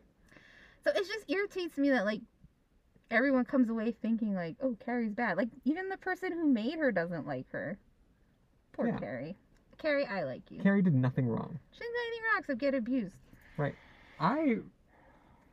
More women should commit mass acts of violence. That's what neoliberal feminism is all about. Um, so we talked about that Disney Plus thing called What If last week, and there was a new one out. So spoiler alert if you haven't seen it. But the new one was called What If Doctor Strange Lost His Heart Instead of His Hands? Um, I won't tell the whole episode. He loses his hands. Yeah, that's how co- in the car crash he loses his hands. Remember, he's like Oh, a right. surgeon, and then he Yes. has to, and then that's like the whole thing. He's like doing magic with his hands. But in the cartoon, he loses his heart, which is his lady love, um, and then he becomes a total villain.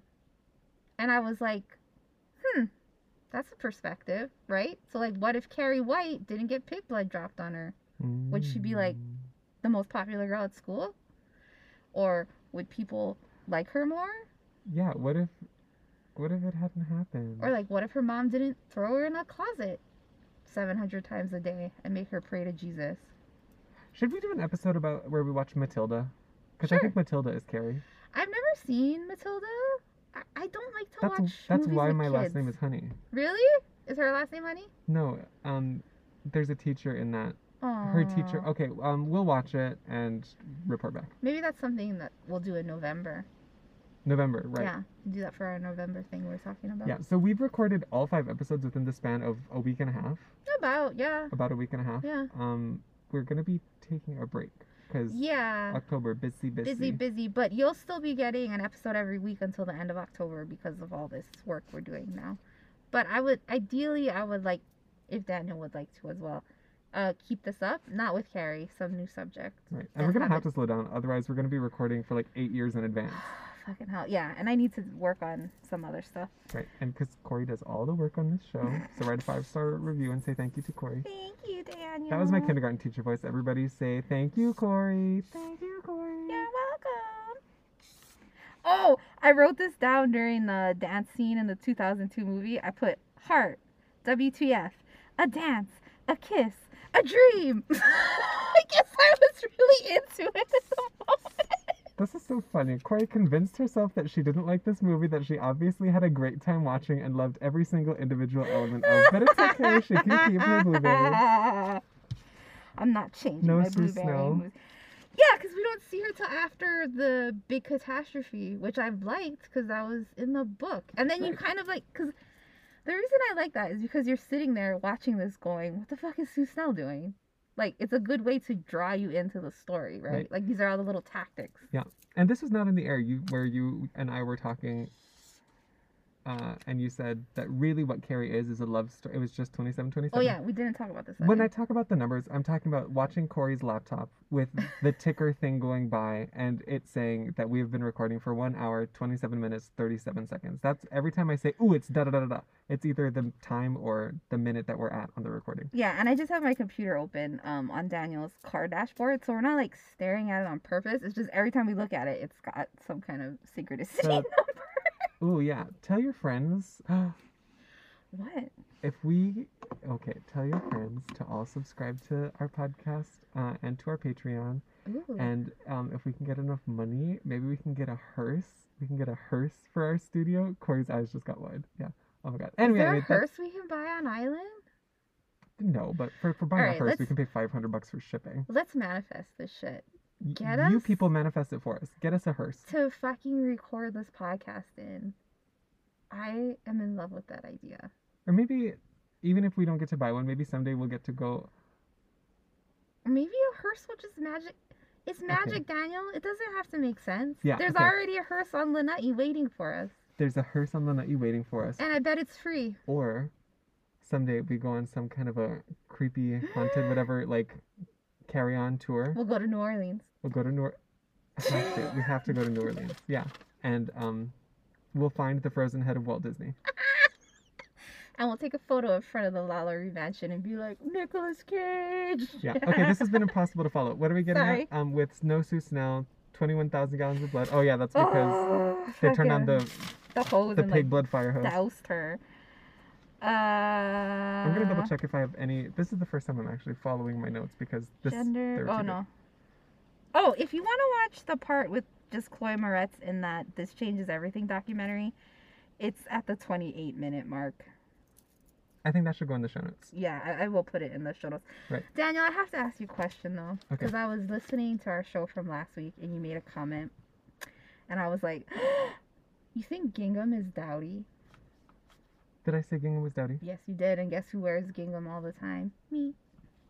Um I also use it a lot in my bags. And I was Well- like, uh I don't think Gingham is necessarily dowdy. well, I don't know. Do you think of yourself as dressing like an influencer? no, I just like to wear what I like to wear. Right. And I love gingham because it makes it reminds me of like when I was a kid and my grandma. Yeah, it's cute. It's not So. sexy. It's demure. I will give you that. It's definitely not sexy. I'm not gonna bully you. but you are once again dressed as I Mr. know. Schmee. Because I'm allergic to the sun. I need to get. I know I have a red sash uh, scarf somewhere, I need to wear that next time, and then I Cool. just really be embodying us me. Uh, so I'm gonna make Corey read the Oh. the note that I have that I wrote while I was watching it. Oh, okay. Um, that we opened the show with, which is this one, the third one. Corey is not gonna like the Carrie disassociated the slaughter tape. I was literally watching it and I was like, oh, Corey's gonna hate this. It was very apparent that she disassociated. But after listening to Daniel explain why, it makes a lot of sense. And then, but then, but then, that's also the tactic used of like, oh, it's not her fault. She's not a bad person. I don't so that think. we get to have our cake and eat it too, which is like watch this, Yeah. revel in the destruction for the men, and also get to love Carrie and watch her walk away. Incredible. I was just laughing. Because, like, for Daniel, not for Daniel, but like for single, the men. the single tether that I have to Right. manhood is that I like to watch um, big storm videos and like ships caught in giant waves. That's like my singular tether to manhood. And for me, it's very much like the period scene at the beginning, the blood drop after, just like the drama of it. When I watched the 2013 one with Philo, he he was like, "Let me know after the period part," because he didn't want to watch any of that. That is so weak. And then and then I asked him if he wanted to watch the 1974 one with me, and he was like, "Fuck no! I saw that when I was in high school, and I'll never watch that movie again." And I was like, "Okay." I think the period stuff freaked him out. Oh, that's weird. I love this movie. Anyway, so funny. When I was a kid, The Shining freaked me out. The Shining. I couldn't watch it during the day. Like it's it was too much for me. I know I have scary movies I couldn't watch when I was little, but I can't think of what it was. Maybe it'll come to me. Uh, do we want to talk more about the movie, or do we want to switch topics topics and talk about embodying Oh, the character and acting? What was what were the two things we came up with? We Acting talk- and embodiment. Was that it? we were talking like acting and becoming. yeah. Um, we no, we were talking.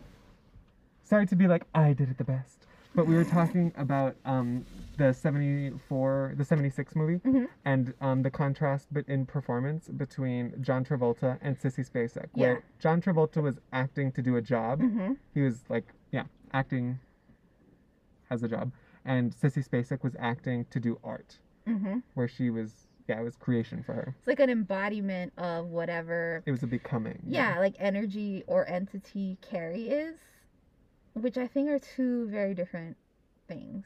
Right. Um, and I don't necessarily think you have to have like the big role in a film to do that. Oh, I, no. I guess it's just you relating to the craft of acting.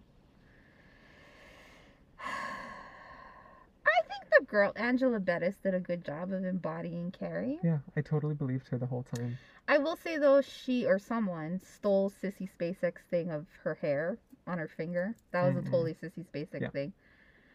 Um, and then I also feel like Chloe Moretz's Carrie was based a little bit on that 2002 Carrie. You can't tell me it wasn't. Yeah, there's a lot more things that this movie did that the other one took from. Oh, Yeah. more things that this movie did.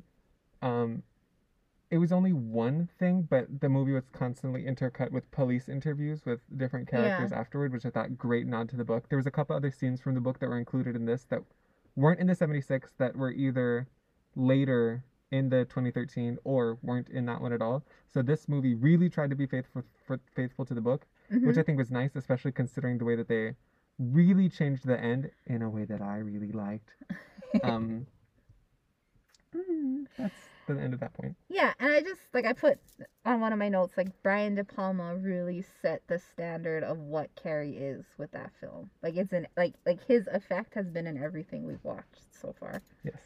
So that's kind of nice. I was. Do you want to watch Carrie two, Yeah, yeah. I was gonna say. and then we'll to. save the musical as like a fi- finale celebration, Yeah, as like when we got through all the other carries. and then the 1953 one is like our extra credit piece. Yeah. So. Also Matilda. Okay, cool. I'm really excited to watch. Oh, Matilda, yeah. Oh, maybe we can do the Matilda and we'll do that as like a Patreon episode or something. Oh yeah, yeah. Matilda Patreon. Yeah. Yeah. So I can go more into why my last name is Honey. Oh, fun. That would be fun. Uh, Carrie 2 set it's was filmed in 1999, which I'm really excited about. That's when I moved here. Really? I graduated in 1998. Big so, transition year. so I feel like uh, I'll know a lot of songs from the soundtrack. Um, there was also something too like 2002 Carrie felt more relatable to me because that's like I was younger then. Yeah. So a lot of the things that they were doing, I was like, I get that, I get that. Whereas like 1974, I wasn't, or 76, like four years later, I was born. Right. So Did you watch the show Veronica Mars? no. That was an MTV show starring Kristen Bell about a teenage detective, and the tone of this movie really reminded me of that in a way that I really enjoyed, except when it didn't work. yeah. Um, yeah, I just, I love this movie. I will die on a hill for this film. Like I feel like, and this like Dan maybe Daniel can tell me if I'm wrong, but I feel like you really like this film because it was like, it reminded you of stuff you watched growing up, or like it has the same It- feeling essence. It took me back. Yeah, there's a nostalgia to it. That Yeah. because I can't I can't have nostalgia for the '70s one because that Yeah. didn't exist. So now I'm curious as if I watch the 1999 one, which I'm gonna do when I go home today because I'm like really excited about it. If I'll have that same nostalgia and I'll like it just because of that. Okay, if you're gonna watch, okay, if you're gonna watch the 1999 one today, I'm going to too. gonna we gotta figure out we're gonna record Uh, have you watched any kind Tomorrow's of? Oh, it is a holiday. Have you watched any kind of trailer for the 19? Okay, don't. I won't. But I will say this: someone from the 1974 movie is in it. Oh, I already know. Ah, god. It is. I was like, Oh, actually, okay. actually, Do you know how to do a bleep? Because maybe I can take you can bleep that, and then they won't know. Oh yeah, I can In case figure you it out. guys are gonna. I yeah. can take the sound out. And I kind of am into the progression we watch the movies in because the ending makes sense for this next Carrie movie we're about to watch. Yeah. Great. Um. Yeah. Uh, that's another thing I recommend. Watch the 2013 movie before the 2002 because it really amps up our ability to enjoy it. You said Mm-hmm. You didn't like it, but oh, and you had to watch it in four parts, so you really weren't enjoying it. I, I I, love that. one. I'm not gonna make you say you liked it any more than you already have. So I love Lifetime movies. Like I know that's like the cheesiest shit ever, but I love that shit. So I liked it, like like viewing it from that Right, They were good. They wouldn't make them. Yeah. Uh, but did I think this was the best version of Carrie? Oh, no. No. And I think a lot of it had to do with just like aesthetically. Like the like the aesthetics of the film. Right. Compositions The- of shots, the score. Yeah, the score, the even the casting effects. choices. Like just mm. but the but I liked a lot of the additional stuff they filmed. But Mm-hmm. I would also but I also liked a lot of additional stuff they filmed for the 2013 that wasn't in the 2002. Right. So like if we're talking about like our ultimate version of Carrie, no, I haven't seen it yet. But there are bits and pieces from each, each one that I like. Mm-hmm. 2013 least favorite by far. Least, yeah. Just miles. awful. Awful. Terrible. Awful. Um, it was odd, just as far as it, it being made for TV, that being another layer to the tone of it. I've said tone and tonality a million times in this show, but um, that it being made in made for TV. Oh, seeing like it intercut with like places for commercial spots. Oh yeah. I was like, ooh, ooh, ooh, what's this about? It's just an odd little extra thing. Yeah. If you watch it on Tubi, it's like it cuts to commercial before the commercial break. So when you come back That's after the commercial, it's like the ending and then the commercial break and then it starts. 'Cause- but there's no commercial break. It's just like Because probably cut. zero people have seen it since it was released on TV for them to like be like, oh, sorry, we gotta fix that. And I I don't know where to Resurrect, that. resurrect 2002 Carrie. Yeah, like I She's the like one who lived. We should help her to live on. that's very true. And I feel like I was gonna say like don't even bother watching this film, but I think if you really so this is my honest opinion. Don't bother watching the 2013 one. The 2002 one is better and I would suggest watching it, but then I think it only makes sense more if you watch the 2013 one. Yeah, So you kind of have Um, to watch them all. Suff- suffer, Suffer through, through the 2013 one because that will increase your enjoyment of this one. Yeah, definitely. And like I would also high like if you want to go on the Carrieverse journey, I would highly recommend doing it in the manner in which we've done it because it's a really nice progression. Right. And then you'll be like, "Oh, oh." So, Join the discussion yeah. in the form of five star reviews on Apple Podcasts or as comments, Comments? on our $3 Patreon. Yeah, you or us $3 $3. That's less than a cup of coffee. in this crazy modern world. Yeah. Fucking do you know what alcoholic beverages at Chengdu Taste are like $14? What Uh, the fuck? I don't like that. Me either. Philo and I, we're not drinkers, but we each had one. And it was like 30 bucks in drinks, and we were like, what the fuck? That's terrible. it's pretty bad. So yeah, $3. Heck of a deal. And there's going to be an extra, there's a Word Wednesday. There'll be lots of like little uh pre things you can see on there about what we're doing on the podcast and other fun stuff. We're trying so hard to get to the end of it, right? That's what's happening now. I have one more thing The to say. The end of the movie or the end of the podcast? the end of the podcast. Okay. Um, pig's blood for a pig. In this Mm. movie, Billy says it hmm after he and Chris are like smoking weed, which to me so funny as like something a stoned psychopath would say. Pig's blood for a pig. It's like yeah, that works. That really really works. Ah, fucking love that One shit. on one. on One thing. one.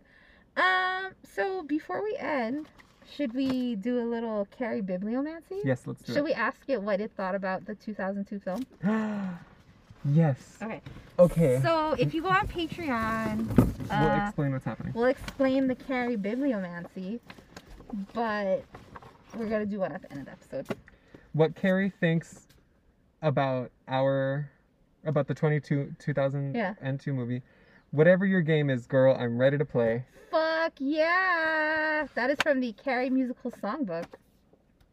You should look up the cover of it. It's amazing. So Carrie approves. Should I ask it a question from the from the actual Stephen King book? Yeah. What's our question? What? Oh, this is a fun one. Uh, Carrie Stephen King book. Give us and the listeners some fun synchronicity to look at until next week, or until we record our next episode. Okay. Let's see what it says. Keep your ears and eyes Oh no, this isn't great. Fire department pumpers from Westover. I don't like it. I'm gonna go again. You do it. Okay. I feel like Daniel has the magic. Could you? Daniel has the magic. It's in. Oh no, here. Cigarette smoke. Okay, so that's actually kind of the same. So Whoa. Okay, I'm sorry. That's scary. Yeah. What do you would say? Well, no, you got fire. Yeah. I got cigarette smoke. Yeah. Scary. Scary. So I'm not gonna like be like fire destruction. I, if you see like a fire on television, that counts. Right. If you hear people talking about fire a lot, that counts. If you if hang you out with an Aries, a Sagittarius, yeah. or a Leo. So like look for fire and smoke in metaphor because that's apparently what it wants us to look for. Fire and smoke. Fitting. Maybe that's. Go ahead. You know, get through the midday slump with, you know, a nice bowl of crack. or like maybe you uh need to smoke a joint and then watch Carrie 2002. I think that experience would be vastly improved with a Mhm. little bit of um, an illicit substance. Uh, disclaimer alert: I was really high when I watched it, and I still didn't enjoy it that much. So Except that you did. You. I- like, I mean, You did. I Every, did. Every individual element of it you love. I did. I'm just embarrassed to say I did because for some reason I think I'm better than that, which is fucked up. I like, I'm better than this lifetime made for movie television show. That's fucked up. What network did it air on? Oh, ABC? Paramount. It's a Paramount thing. Oh, Okay. Yeah. I that's that's got to be enough. Yeah. You're sick of us, right? No, they love us. They love They us. They love it. Right, we can tell from all the five star reviews that they leave.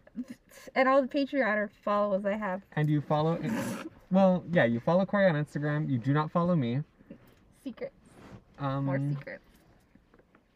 Send us love in the universe. Look for fire and smoke in your life. Um, say I love you to your mother, unless you don't. Oh, can I say one more thing? Yeah. Last episode. can I say one more thing on the show that I have? Um, last episode we talked about Carrie being magic, and then I started thinking about the actual book of Carrie as being a grimoire. Yeah. So have fun with that. One four Four, four four, five five. And with that, we bid you adieu. Bye, guys. We'll see you next week when we talk about the 1999 movie Carrie 2 The Fury. The Fury. Oh, and we gotta watch the other one that is not related to Carrie, but that Brian De Palma directed, that Amy Irving stars in. Oh, yeah, with oh my god, there's so many episodes. We're gonna be recording this podcast until Forever. June of 2049. Follow us on Patreon so we can have this as our full time jobs because we love it. I'm gonna do more pee magic. Yeah, that's what we need. P, P magic. Also, don't forget fire and smoke. We'll Fire see you and smoke. guys in one week. Bebop.